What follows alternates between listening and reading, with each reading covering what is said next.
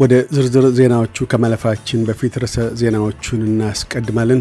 በኒው ሳውዝ ዌልስ በአንድ ቀን ብቻ የ46 ሰዎች ሕይወት በኮቪድ-19 ተቀጠፈ።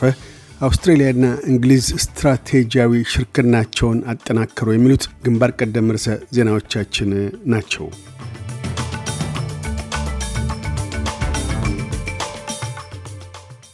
ኒው ሳውዝ ዌልስ ወረርሽኙ ከጀመረ ወዲህ የ46 ሰዎችን ሕይወት በአንድ ቀን በማጣት ከፍተኛ የሟቾች ቁጥር አስመዘገበች።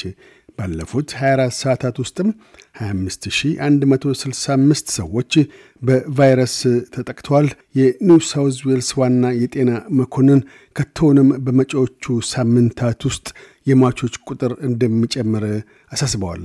ሆኖም የሆስፒታል ህሙማን ቁጥር ቀንሷል። በሆስፒታል ተኝተው የሕክምና እርዳታን ይከታተሉ ከነበሩ 2781 የኮሮና ቫይረስ ህሙማን ውስጥ ቁጥሩ ወደ 2743 ዝቅ ብሏል። እንዲሁም በጽኑ ህሙማን ክፍል ከነበሩ 212 ህሙማን ውስጥ ቁጥሩ ቀንሶ ወደ 209 ወርዷል።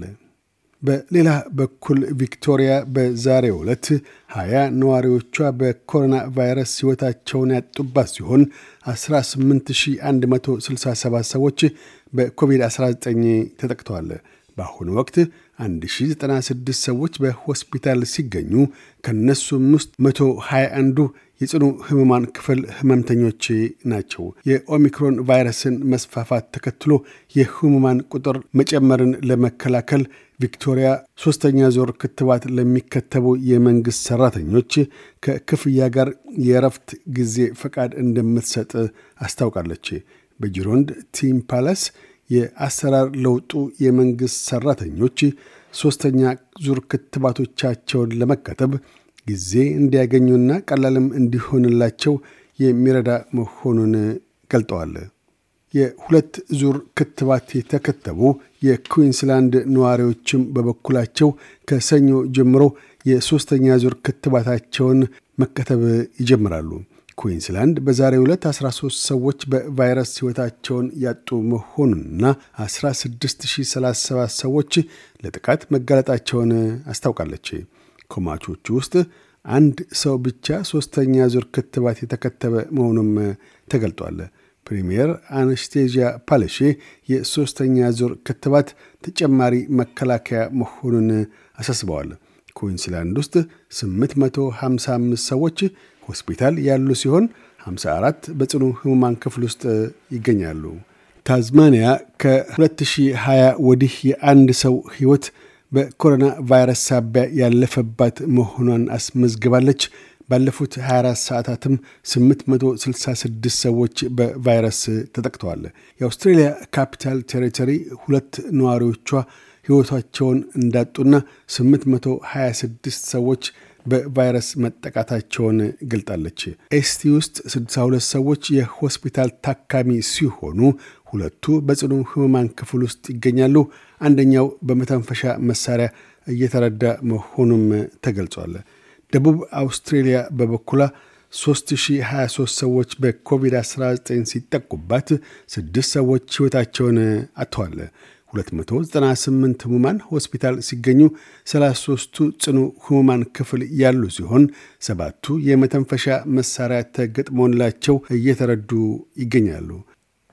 ኖርዘርን ቴሪቶሪ ውስጥ ባለፉት 24 ሰዓታት 432 ሰዎች በቫይረስ ተይዘዋል። ይህ በእንዲህ እንዳለም ምዕራብ አውስትሬልያ February አምስት ለመክፈት አስባ የነበረውን ወሰኗን በኦሚክሮን መጠነ ሰፊ ተዛማችነት ሳቢያ ላልተወሰነ ጊዜ መዝጋቷን አስታወቀች። ፕሪምየር ማርክ ማጋዋን የኦሚክሮን መጠነ ሰፊ ተዛማችነት ባለበትና የሦስተኛ ዙር ክትባት መጠን ከፍ ባላለበት ሁኔታ ወሰንን ክፍት ማድረግ ደንታ ቢስነትና ኃላፊነትም የጎደለው ይሆናል ሲሉ ተናግረዋል።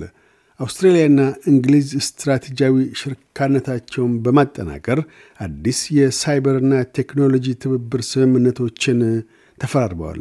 የአውስትሬሊያ የውጭ ጉዳይ ሚኒስትር ሜሪስ ፓያን፣ የመከላከያ ሚኒስትር ፒተር ዳትን፣ የእንግሊዝ የውጭ ጉዳይ ሚኒስትር ሊስ ትረስ ባካሄዱት ጋዜጣዊ መግለጫ ከስምምነት ላይ መድረሳቸውን አስታውቀዋል። ስምምነቱ የተካሄደውም በኢንዶ ፓሲፊክ የቻይና መየልና የሩሲያ ዩክሬንን ለማጥቃት ከበባ ባለችበት የውጥረት ወቅት መሆኑን የአውስትሬልያ የውጭ ጉዳይ ሚኒስትር ፓያን ገልጠዋል።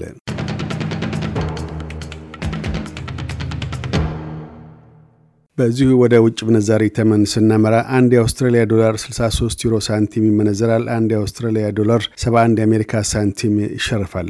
አንድ የአውስትራሊያ ዶላር 35 ኢትዮጵያ ብር ከ36 ሳንቲም ይዘረዘራል። ቀጥለን የነገውን የአውስትሬሊያ ዋና ዋና ከተሞችና የአዲስ አበባን አየር ጠባይ ትንበያ እናሰማለን። ፐርስ በጣም ሞቃታማና ፀሐያማ ሆኖ ይውላል። ዝቅተኛ 24፣ ከፍተኛ 40። አድላይድ ወበቃማና በከፊል ደመናማ ይሆናል።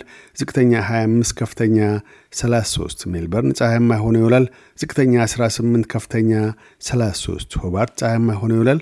ዝቅተኛ 19 ከፍተኛ 25 ካንብራ በአብዛኛው ፀሐያማ ይሆናል። ዝቅተኛ 11 ከፍተኛ 26 ሲድኒ ሊያካፋ ይችላል። ዝቅተኛ 19 ከፍተኛ 26 ብሪስበን ሊያካፋ ይችላል። ዝቅተኛ 20 ከፍተኛ 28 ዳርዊን ያካፋል። ዝቅተኛ 25 ከፍተኛ 32 አዲስ አበባ በከፊል ደመናማ ይሆናል። ዝቅተኛ 9 ከፍተኛ 22። ዜናውን ከማጠቃላችን በፊት ርዕሰ ዜናዎቹን ደግመን እናሰማለን። በኒው ሳውዝ ዌልስ በአንድ ቀን ብቻ የ46 ሰዎች ሕይወት በኮቪድ-19 ተቀጠፈ። አውስትሬልያና እንግሊዝ ስትራቴጂያዊ ሽርክናቸውን አጠናከሩ። የሚሉት ግንባር ቀደም ርዕሰ ዜናዎቻችን ነበሩ። እያደመጡ የነበረው የኤስቢኤስ አማርኛ ፕሮግራምን ነበር። የፕሮግራሙን ቀጥታ ስርጭት ሰኞና አርብ ምሽቶች ያድምጡ። እንዲሁም ድረገጻችንን በመጎብኘት on demand እና በኤስቢኤስ ሞባይል app ማድመጥ ይችላሉ። ድረገጻችንን ኤስቢኤስ dot com dot au አምሃሪክን ይጎብኙ።